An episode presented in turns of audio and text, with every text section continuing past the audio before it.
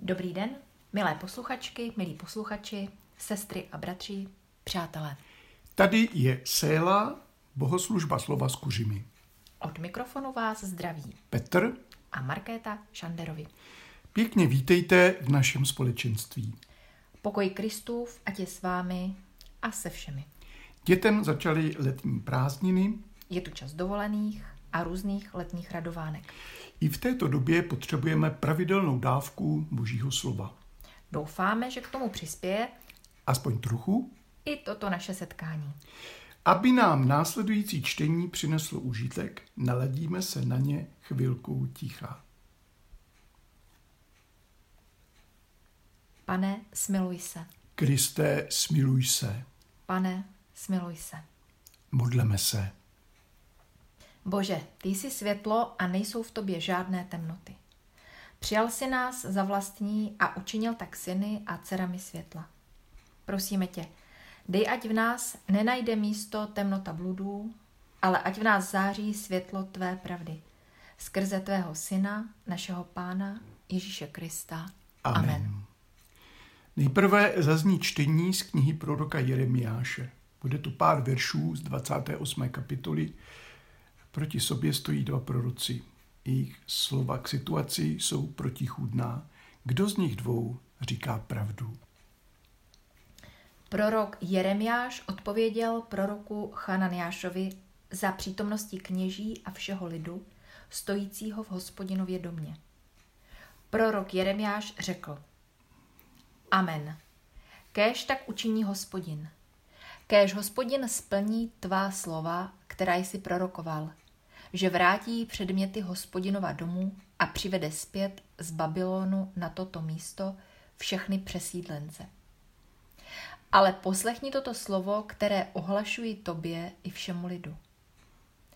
Proroci, kteří byli odedávna přede mnou a před tebou, prorokovali o četných zemích a proti velkým královstvím, o válce a zlu a moru. Prorok, který prorokoval o pokoji, byl uznán za proroka, kterého opravdu poslal hospodin, až když došlo na slovo toho proroka. Amen. Část žalmu 89. O hospodinově milosrdenství chci zpívat věčně. Svými ústy v známost uvádět tvou věrnost po všechna pokolení. Pravím, tvoje milosrdenství je zbudováno na věky. V nebesích jsi pevně založil svou věrnost. Řekl jsi, uzavřel jsem smlouvu se svými vyvoleným. Přísahal jsem Davidovi, svému služebníku. Dám, že tvé potomstvo bude na věky stát pevně. Já jsem zbudoval tvůj dům po všechna pokolení. Blaze lidu, který zná vítězný hlahol, který chodí ve světle tvé tváře, hospodine. Budou jásat každý den v tvém jménu, pozvedá je tvoje spravedlnost, neboť ty si leskem jejich moci, tvou přízní se náš roh zvedá. Štít náš patří hospodinu, náš král svatému Izraele. Amen. Amen. Epištolní čtení bude z listu Apoštola Pavla Římanům. Pokračujeme v šesté kapitole od verše 12. Zemřeli jsme k hříchu, stali jsme k novému životu, abychom žili Kristu. Teď máme svobodnou volbu, komu budeme sloužit a co si vysloužíme. Nechť tedy hřích neovládá vaše smrtelné tělo, tak abyste poslouchali, čeho se mu zachce. Ani nepropůjčujte hříchu své tělo za nástroje nepravosti, ale jako ti, kteří byli vyvedeni ze smrti do života, propůjčujte sami sebe a své tělo Bohu za nástroj spravedlnosti. Hřích nad vámi už nebude panovat, vždyť nejste pod zákonem, ale pod milostí. Co z toho plyne? Máme snad hřešit, protože nejsme pod zákonem, ale pod milostí? Naprosto ne. Víte přece, že když se někomu zavazujete poslušné službě, že se stáváte služebníky toho, koho posloucháte. Buď otročíte hříchu, a to vede k smrti, nebo posloucháte Boha a to vede k spravedlnosti. Díky Bohu za to, že jste sice byli služebníky hříchů, ale potom jste se ze srdce přiklonili k tomu učení, které vám bylo odevzdáno.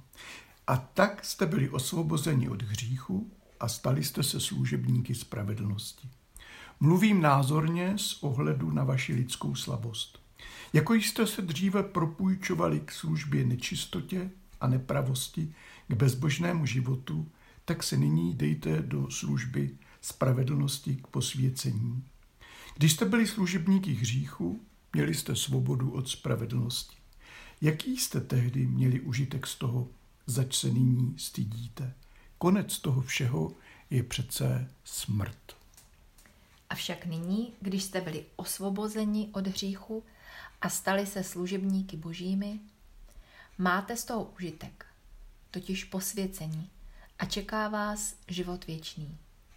Mzdou hříchu je smrt, ale darem boží milosti je život věčný v Kristu Ježíši, našem pánu.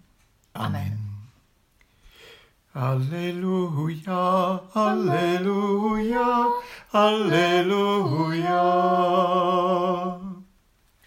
Evangelní čtení dnes bude kratoučké. Uslyšíme z desáté kapitoly Matoušova Evangelia verše 40 až 42 o poslání proroka a spravedlivého, o pomoci a odměně. Kdo přijímá vás, přijímá mne. A kdo přijímá mne, přijímá toho, který mne poslal. Kdo přijme proroka, protože je to prorok, obdrží odměnu proroka. Kdo přijme spravedlivého, protože je to spravedlivý, obdrží odměnu spravedlivého. A kdo by napojil třeba jen číší studené vody jednoho z těchto nepatrných, protože je to učedník, amen pravím vám, nepřijde o svou odměnu. Amen. Amen. Souboj proroků. Vítejte, milé sestry, milí bratři, u první verze zamyšlení nad biblickými texty 13. neděle během roku. Vždycky je mi líto, že tady můžu nabídnout jen svou první verzi bez vychytávek, ale jinak to nejde. Čas tlačí a nahrávka musí být hotová nejpozději ve středu večer. Ale to slovo pak ve mně pracuje dál až do neděle. No ale prostě tak to je. Tak nakonec věřím, že slovo zde nedokonale vyslovené bude pracovat dál i ve vás. Dneska zazněl malý kousek z 28. kapitoly Jeremiáše. Celá kapitola obsahuje vrcholný střed s prorokem Chananiášem. A je to, je to úplně zásadní. Chananiáš říká to, co se líbí. Připustme, že tomu sám věří. Nepovažujme ho hned za bezcharakterního padoucha. A proti němu stojí Jeremiáš a říká pravý opak. Prekérní situace. O co šlo? Teď potřebujeme malý exkurs do dějin. Babylonské zajetí se uskutečnilo postupně ve fázích. Existovaly dvě velké deportace z Jeruzaléma. První došlo už někdy v roce 597 před Kristem a druhá pak asi o deset let plus minus později. Při první eh, odvezli babyloniané zlatý chrámový poklad a s ním část tehdejší jeruzalémské elity. Kněžstvo, mezi nimi třeba mladého kněze Ezechiela, šlechtu a intelektuály. Babylonský král sesadil krále judského, dosadil jiného a udělal z něj svého vazala. Tak se to prostě dělalo a na znamení oddanosti mu určil sumu, kterou bude každý rok odvádět do babylonské kasy. Víc nepotřeboval. No a ty, které nechal v Jeruzalémě, tak ti čekali, co bude dál. Ti v Babyloně ostatně taky. Co Bůh udělá? Možná zesadí babylonského krále Nebukadnezara. Jeho jméno představuje takový jazykolam. Nabuchodonozor. Akadský je to Nabu Kuduri Ucur. A česky to znamená Nabu, to je zářící, eh, Bůh, označení Boha, chraň dědice. I když nám jeho jméno zní legračně, byl to velký a významný a mocný král. Nicméně také velký protivník Izraele. A oni snili o tom, že tohoto krále Bůh smete z trůnu a pak se zajatci vrátí zpátky. Lidé i zlaté chrámové nádoby a všecko to dobře dopadne. Ach, to by byla krása. A vůbec, jak jinak by to vlastně mohlo dopadnout? Tak něco takového říkal ten populární prorok Hananiáš. To jeho jméno ostatně znamená hospodin se slitoval. Jeho babylonského krále zlomí Bůh do dvou let. Uvidíte, do dvou let. Počkejte. A Hananiáš nosí takového po Jeruzalémě a před zraky diváků ho sundá a rozbije. Paráda, co? Jen ten Jeremiáš nám to poněkud kazí. Říká totiž pravý opak. Říká, neklamte se falešnou nadějí. Nedělejte si žádné naděje, jak mi jednou řekl oral specialista na můj tinnitus, jen tak. Mimochodem, babylonské jeho se jen tak nezlomí. Poddejte se Babylonianům a nedělejte hlouposti. No, to je tedy pěkné. Co tomu říkáte? Mluví z něho malověrnost? Nebo přímo zrada? Není to nakonec babylonský agent v našich řadách? Ruku na srdce, co se vám líbí víc? Slova Hananiáše nebo Jeremiáše? Avšak otázka tak vůbec nestojí. Spíš, jaké slovo je hospodinovo? To, co říká Hananiáš, anebo ten druhý? My tady máme výhodu, že víme, jak to v tomto případě tehdy nakonec bylo. Ale lidé, co to prožívali tenkrát, co se ocitli uprostřed těch událostí, na tím museli stát před strašně těžkou volbou. Jen si to zkusme představit. Co je slovo hospodinovo? Podle čeho ho poznáme? Podobná dilemata ostatně řešíme i dnes. Co je boží slovo? Co je pravda? Kdo říká pravdu? Jaký je Bůh? Hodný anebo přísný? A někdy tak a jindy úplně naopak. A jak je Bůh teď? My lidé to nepoznáme. Avšak zpátky k Jeremiášovi. Ten ke slovu Hananiášovu řekne taky své amen. To neznamená, že by to Jeremiáš schvaloval, ani to neznamená slabost, že by si nebyl tak jist, anebo se bál většiny, která prostě stála při Hananiášovi. Tady se projevuje prostě Jeremiáš jako člověk. Pochopitelně i on by si přál porážku Babylonianů. Eh, no kdo by, kdo by ne, jenže připomene aspoň, že, hezká, že na hezká slova proroků si třeba dávat velkého bacha. Jestli vás někdo slovem hladí po srdci, pozor.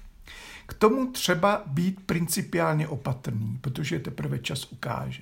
Nevěřte slepě a nekriticky hezkým slovům. Uvidíme. Nespěchat. Je potřeba mít naději a nějak uchopit smysl toho, co se děje. To ano, pochopit smysl dějin. Toho, co se děje právě teď. To je taková lidská potřeba. Jako potřebujeme lásku a jíst a pít a bezpečí a dýchat, taky potřebujeme eh, naději a smysl. Ovšem pozor na klamnou naději a klamný smysl. Máme tendenci spát slovo Boží do našich těsných poměrů. Boží slovo se nikdy nemílí, ale my se často mílíme v tom, jak ho chápeme. Napsal kdysi Jan od kříže. Bůh má mnohem širší perspektivu než my.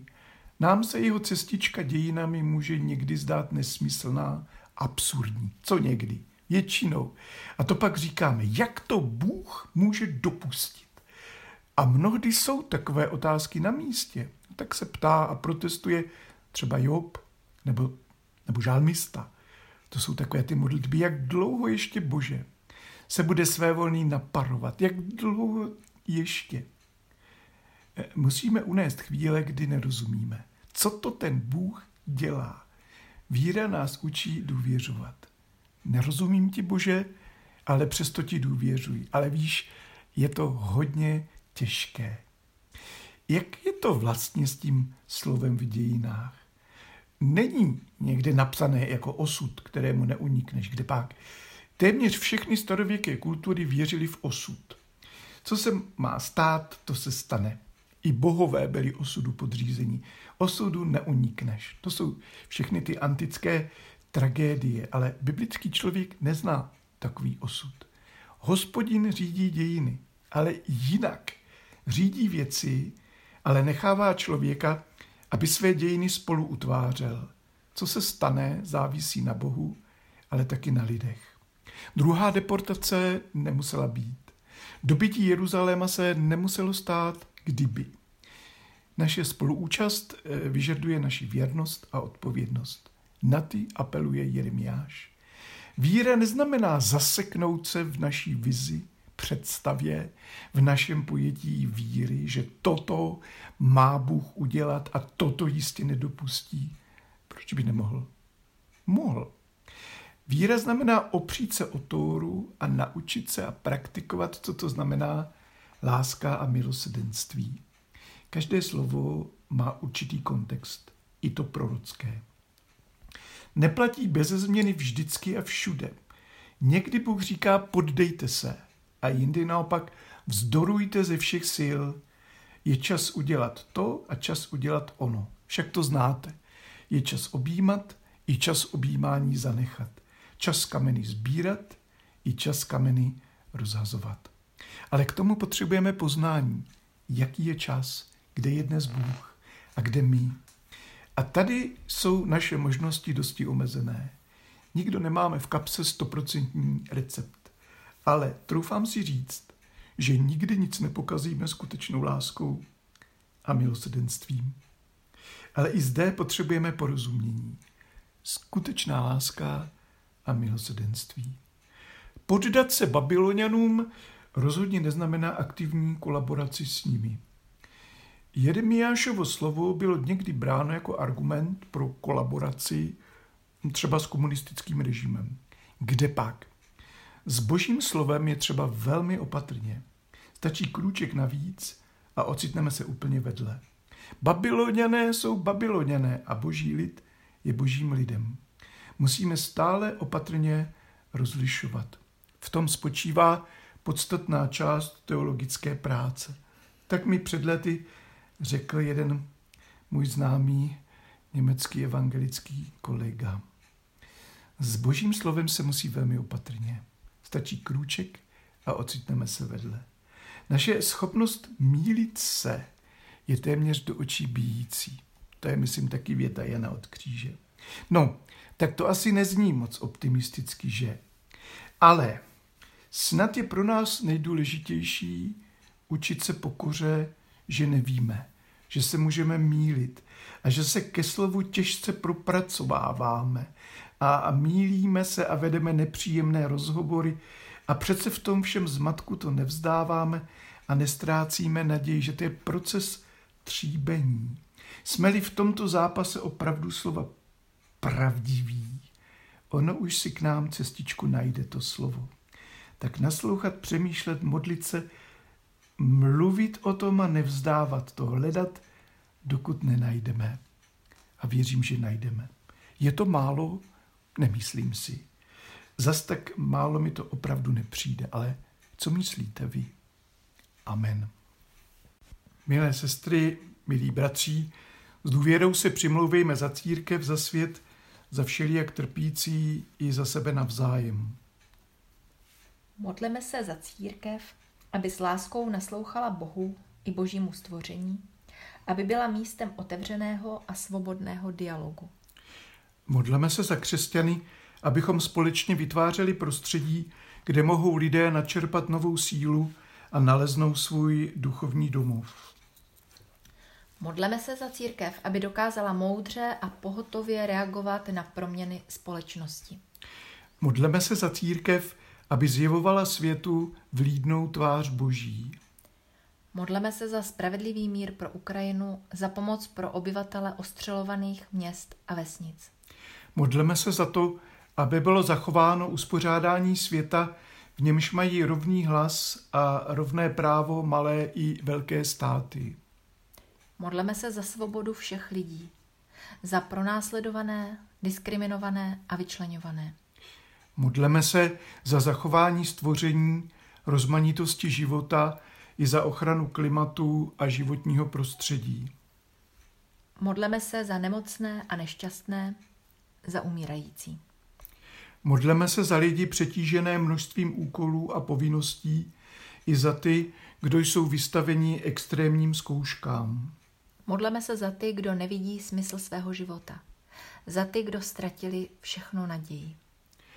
Modleme se za děti a rodiny, za dobré prožití prázdnin a dovolených, za ochranu boží a také za různá prázdninová setkání i tábory, za jejich pořadatele, účastníky i organizátory.